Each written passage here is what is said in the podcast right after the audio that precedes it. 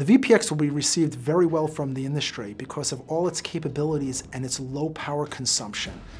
So what makes this very different is the fact that it's one, its price point, two, the quality of image with its low frame rate at only one frame per second,